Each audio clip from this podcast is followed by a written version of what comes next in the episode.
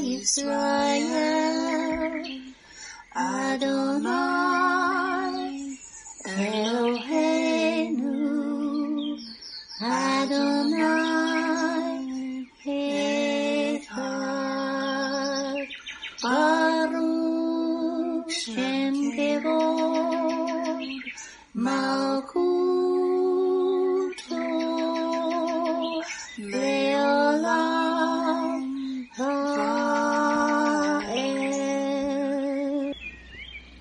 O Israel, the Lord is our God, the Lord is one. Blessed be the name of the glory of his kingdom forever and ever. Amen. Good morning, Mishpachah. Welcome to the Daily Audio Torah. I'm Laura Densmore, your host, and I'm so glad you're joining in with me today. Today is Monday, May 3rd. Journey with me through the entire Bible in one year, focusing on the biblical calendar, the Sabbath, the feasts, and the Torah reading cycle. We have many voices, interpretations, and points of view out there, but there is nothing like listening to the crystal clean, pure Word of God in your life. It is living water for your spirit. So then, faith comes by hearing, and hearing by the Word of God. Romans 10:17. When we listen to the spoken Word of God, it is living and powerful, sharper than any two edged sword, piercing even to the division of soul and spirit and of joints and marrow, and it is a discerner of the thoughts and intents of the heart. Hebrews 4:12. The word of God is alive. It is powerful, and it renews our mind and builds up our spirit. As it is written in Isaiah 55:11. So shall my word be that goes forth from my mouth. It shall not return to me void, but it shall accomplish what I please, and it shall prosper in the thing for which I sent it. Now let's continue our journey through the entire Bible in one year. This week we are reading from the Israel Bible for the Hebrew Scriptures and from the King James for the Brit Hadashah. Today we continue the Torah portion, Bahar, and it means on the mount. Leviticus 25, 21 to 40. I will ordain my blessing for you in the sixth year, so that it shall yield a crop sufficient for three years. When you sow in the eighth year, you will still be eating old grain of that crop. You will be eating the old until the ninth year, until its crops come in. But the land must not be sold beyond reclaim, for the land is mine. You are but strangers resident with me. Throughout the land that you hold, you must provide for the redemption of the land. If your kinsman is in straits and has to sell part of his holding, his nearest redeemer shall come and redeem what his kinsman has sold. If a man has no one to redeem for him, but prospers and acquires enough to redeem with, he shall compute the years and since its sale, refund the difference to the man to whom he sold it, and return to his holding. If he lacks sufficient means to recover it, what he sold shall remain with the purchaser until the Jubilee. In the Jubilee year it shall be released, and he shall return to his holding. If a man sells a dwelling house in a walled city, it may be redeemed until a year has elapsed since its sale.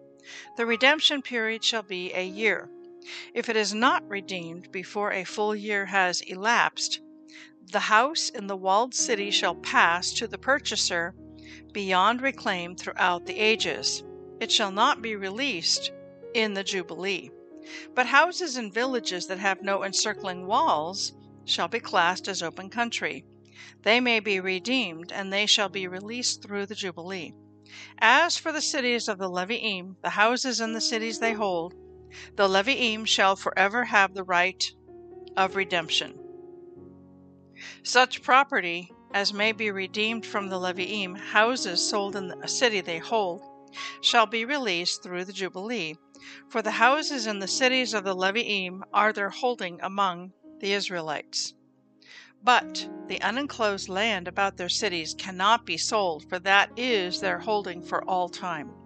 If your kinsman, being in straits, comes under your authority, and you hold him as though a resident alien, let him live by your side. Do not exact from him advance or accrued interest. but fear your God.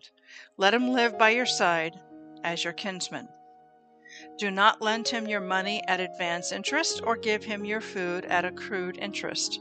I, Hashem, am your God, who brought you out of the land of Egypt to give you the land of Canaan to be your God. If your kinsman under you continues in straits and must give himself over to you, do not subject him to the treatment of a slave. He shall remain with you as a hired or bound laborer. He shall serve with you only until the Jubilee year. Judges 17:1 to 18:31 There was a man in the hill country of Ephraim whose name was Micah.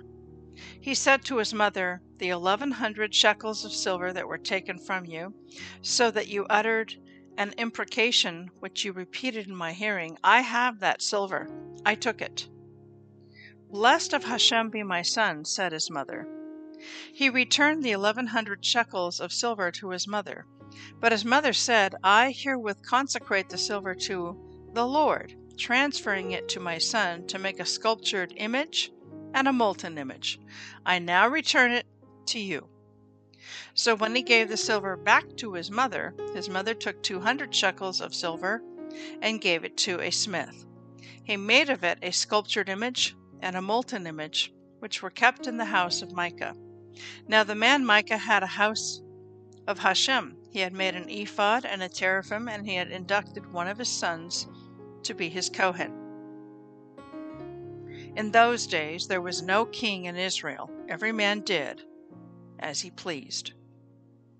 There was a young man from Beit Lechem of Yehuda, from the clan seat of Yehuda. He was a Levite and had resided there as a sojourner. This man had left the town of Beth Lechem of Yehuda to take up residence wherever he could find a place. On his way, he came to the house of Micah in the hill country of Ephraim. Where do you come from? Micah asked him. He replied, I am a Levite from Bet Lechem of Yehuda, and I am traveling to take up residence wherever I can find a place. Stay with me, Micah said to him, and be a father and a Kohen to me, and I will pay you ten shekels of silver a year, an allowance of clothing, and your food. The Levite went. The Levite agreed to stay with the man, and the youth became like one of his own sons.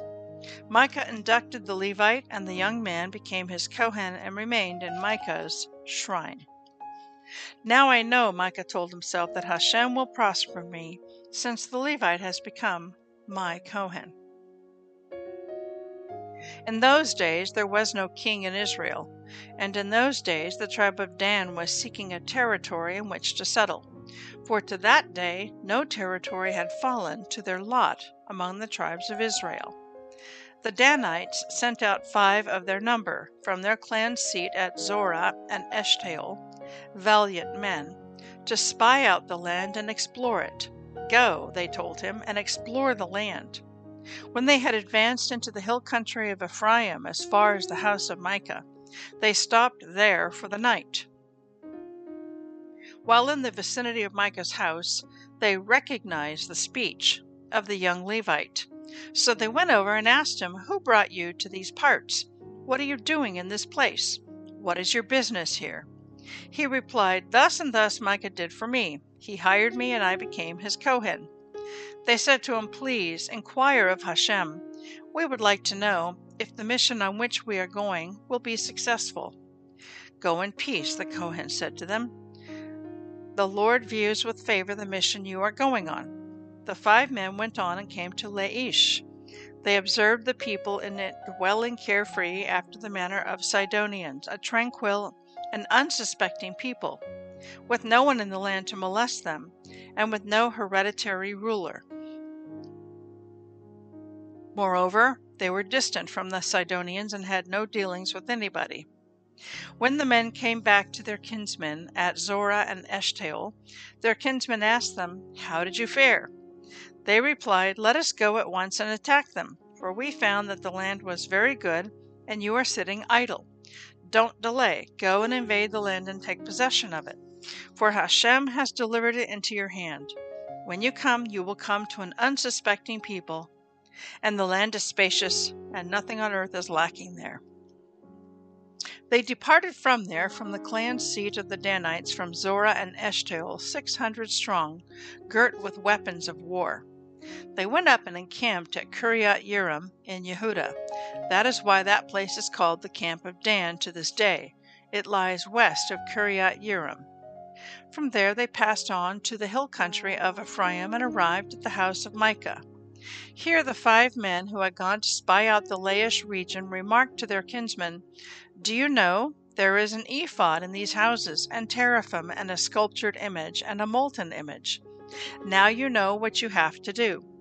So they turned off there and entered the home of the young Levite at Micah's house and greeted him. The six hundred Danite men, girt with the weapons of war, stood at the entrance of the gate, while the five men who had gone to spy out the land went inside and took the sculptured image, the ephod, the teraphim, and the molten image. The Kohen was standing at the entrance of the gate, and the six hundred men girt with their weapons of war, while those men entered Micah's house and took the sculptured image, the molten image, the ephod, and the household gods. The Kohen said to them, What are you doing? But they said to him, Be quiet, put your hand on your mouth. Come with us and be our father and Kohen. Would you rather be Kohen to one man's household, or be Kohen to a tribe and clan in Israel? The Kohen was delighted. He took the ephod, the household gods, and the sculptured image, and he joined the people. They set out again, placing the children, the cattle, and their household goods in front. They had already gone some distance from Micah's house when the men in the houses near Micah's mustered and caught up with the Danites. They called out to the Danites, who turned around and said to Micah, What's the matter? Why have you mustered? He said, You have taken my Kohen and the gods I made and walked off. What do I have left? How can you ask, What's the matter? But the Danites replied, Don't do any shouting at us, or some desperate men might attack you and your family would lose your lives. So Micah realized that they were stronger than he. He turned back and he went home, and the Danites went on their way, taking the things that Micah had made and the Kohen he had acquired. They proceeded to Laish, a people tranquil and unsuspecting. They put them to the sword and burned down the town. There was none to come to the rescue, for it was distant from Sidon, and they had no dealings with anyone. It lay in the valley of Beth Rehob. They rebuilt the town and settled there, and they named the town Dan, after their ancestor Dan, who was Israel's son. Originally, however, the name of the town was Laish. The Danites set up the sculptured image for themselves and Jonathan, son of Gershom, son of Manasseh, and his descendants served as Kohanim to the Danite tribe until the land went into exile. They maintained the sculptured image that Micah had made throughout the time that the house of Hashem stood at Shiloh. John chapter 3, 1 to 21. There was a man of the Pharisees named Nicodemus, a ruler of the Jews. The same came to Yeshua by night and said to him, Rabbi, we know that you are a teacher come from God, for no man can do these miracles that you do except God be with him. Yeshua answered and said to him, Verily, verily, I say to you, except a man be born again, he cannot see the kingdom of God. Nicodemus said to him, How can a man be born when he is old? Can he enter a second time into his mother's womb and be born? Yeshua answered, Verily, verily, I say to you, except a man be born of water and of the Spirit, he cannot enter into the kingdom of God. That which is born of the flesh is flesh, and that which is born of the Spirit is spirit. Marvel not that I said to you, You must be born again. The wind blows where it lists, and you hear the sound thereof, but you cannot tell where it came from and where it goes. So is every one that is born of the Spirit. Nicodemus answered and said to him, How can these things be? Yeshua answered and said to him, Are you a master of Israel, and you do not know these things? Verily, verily, I say to you, we speak that we do not that we do know, and testify that we have seen, and you receive not our witness. If I have told you earthly things and you believe not, how shall you believe if I tell you of heavenly things? And no man has ascended up to heaven, but he that came down from heaven, even the Son of Man which is in heaven. And as Moses lifted up the serpent in the wilderness, even so must the Son of Man be lifted up, that whosoever believes in him should not perish, but have eternal life. For God so loved the world that he gave his only begotten Son, that whosoever believes in him should not perish, but have everlasting life. For God sent not his Son into the world to condemn the world, but that the world through him might be saved. He that believes on him is not condemned, but he that believes not is condemned already, because he has not believed in the name of the only begotten Son of God. And this is the condemnation that light has come into the world, and men loved darkness rather than light, because their deeds were evil. For everyone that does evil hates the light, neither comes to the light, lest his deeds should be reproved. But he that does truth comes to the light, that his deeds may be made manifest, that they are wrought in God. Psalm 104 1 23. Bless the Lord, O my soul. O Lord my God, you are very great. You are clothed with honor and majesty. Who covers yourself with light as with a garment, who stretches out the heavens like a curtain, who lays the beams of his chambers in the waters, who makes the clouds his chariot, who walks upon the wings of the wind, who makes his angels spirits, his ministers a flaming fire who laid the foundations of the earth that it should not be removed forever. You covered it with the deep, as with a garment. The waters stood above the mountains. At your rebuke they fled. At the voice of your thunder they hasted away. They go up by the mountains, they go down by the valleys, into the place which you have founded for them. You have set a bound that they may not pass over, that they turn not again to cover the earth. He sends the springs into the valleys which run among the hills. They give drink to every beast of the field. The wild donkeys quench their thirst. By them shall the fowls of the heaven have their habitation, which sing among the branches. He waters the hills from his chambers. The earth is satisfied with the fruit of your works. He causes the grass to grow for the cattle and herb for the service of man, that he may bring forth food out of the earth, and wine that makes glad the heart of man, and oil to make his face to shine, and bread which strengthens man's heart. The trees of Yahweh are full of sap, the cedars of Lebanon which he has planted, where the birds make their nests. As for the stork, the fir trees are her house. The high hills are a refuge for the wild goats, and the rocks for the conies. He appointed the moon for seasons, the sun knows his going down. You make darkness, and it is night, wherein all the beasts of the forest do creep forth. The young lions roar after their prey and seek their meat from Yahweh. The sun arises, and they gather themselves together, and they lay them down in their dens. Man goes forth unto his work and to his labor until the evening. Proverbs 14 20 21. The poor is hated even of his own neighbor, but the rich has many friends. He that despises his neighbor sins, but he that has mercy on the poor, happy is he.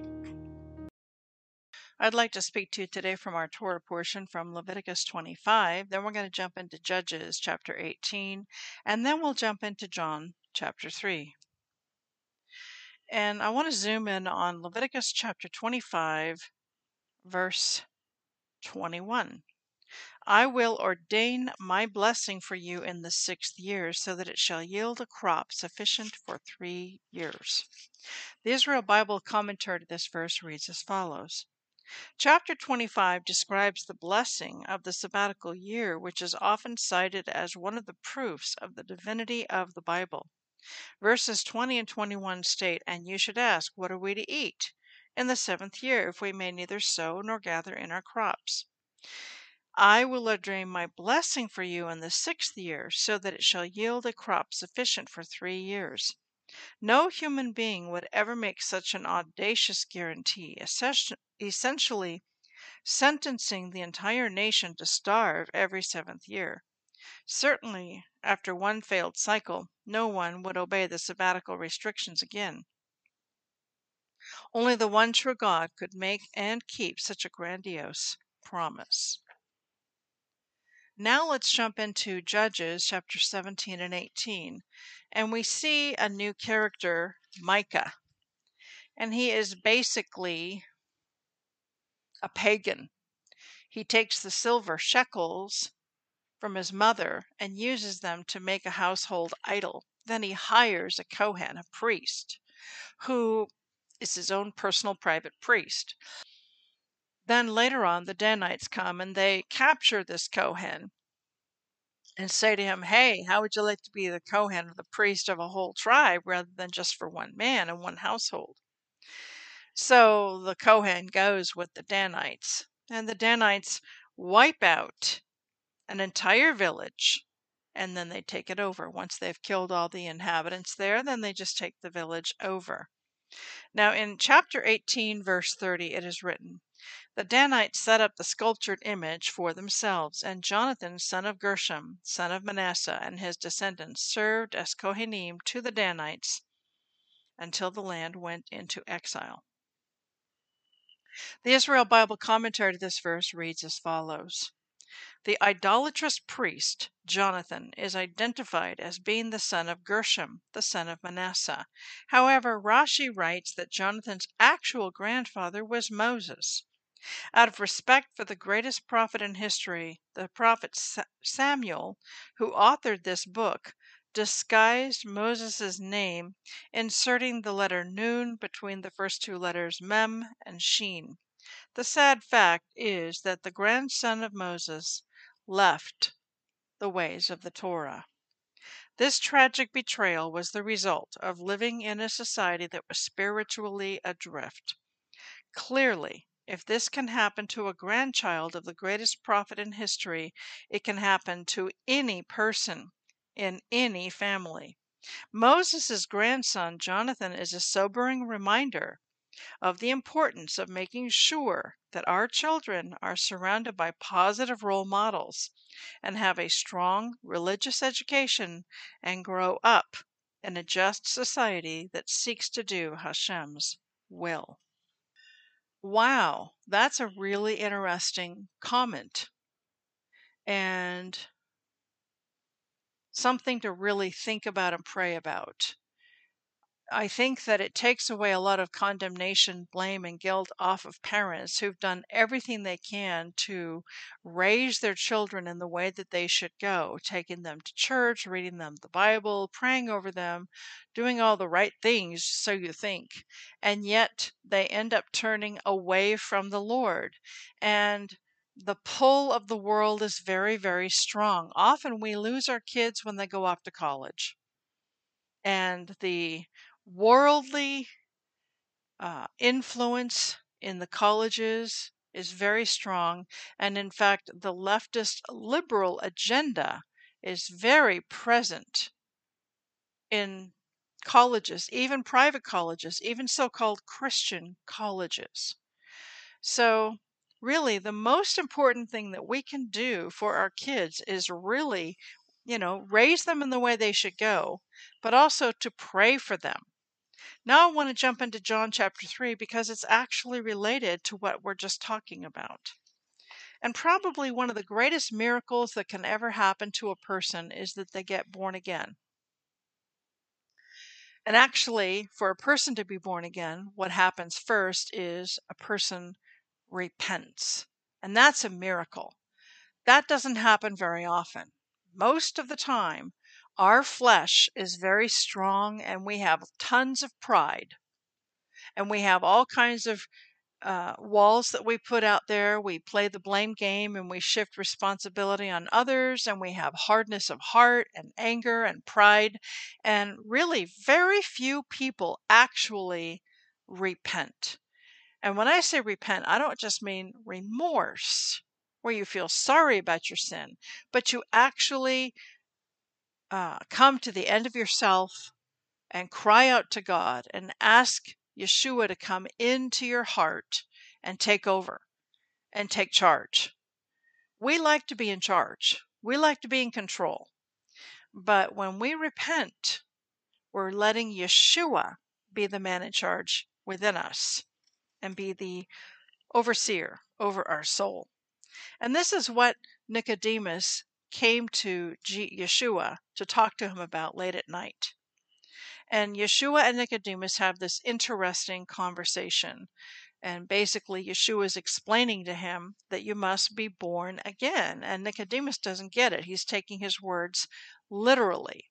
He's saying, How can a man crawl back in the woman be born again? And Yeshua answers and says, Well, flesh is born of flesh, and spirit is born of spirit.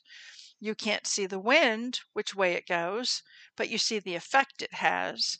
And so it is with the Spirit. You can't see where it came from or where it's going, but it's like the wind. And then he goes on to say in verse 14, As Moses lifted up the serpent in the wilderness, even so must the Son of Man be lifted up. So he's making a direct comparison to the story from, I think it's in Numbers, when all the snakes and serpents are going through the camp and people are getting bit and are dying. And then Mo- Moses is instructed of the Lord to put a bronze serpent up on a staff and hold it up. And for everyone who gazes and looks upon this bronze serpent, they would be healed. The poison from the snake would not kill them.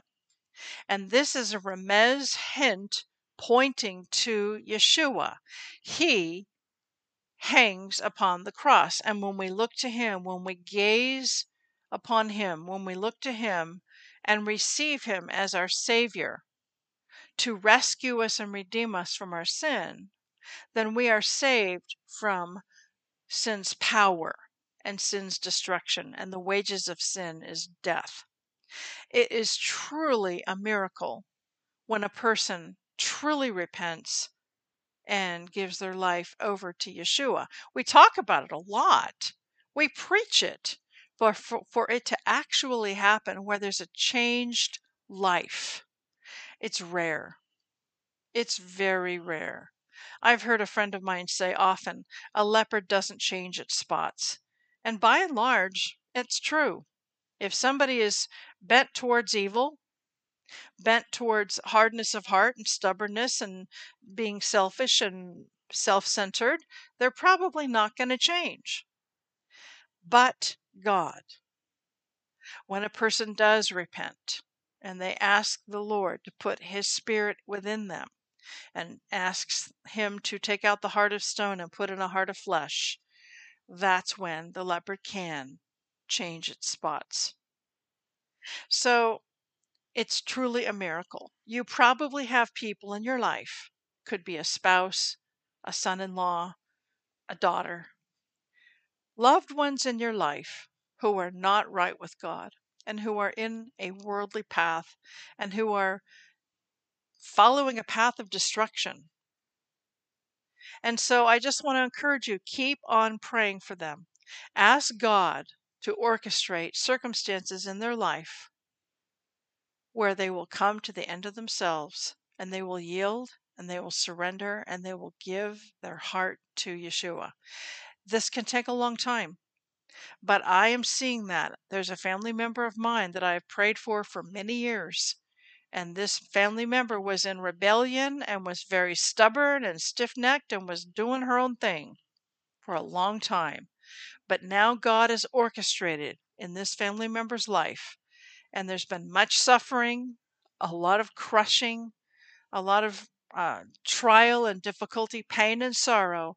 And now this family member is finally coming to the end of themselves and crying out to God and looking up.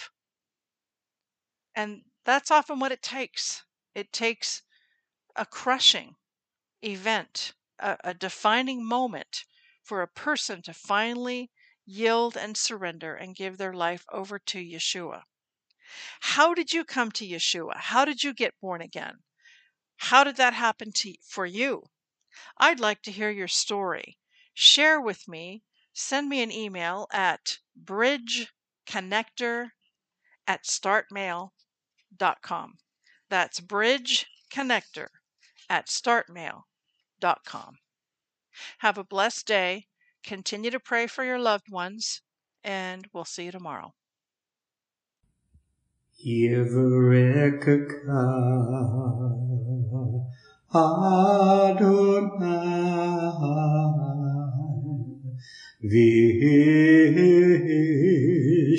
Mareka Yair Adonai Panavilaka Vikuneka Isa Adonai Panav Ileka Vayasem Leka Leka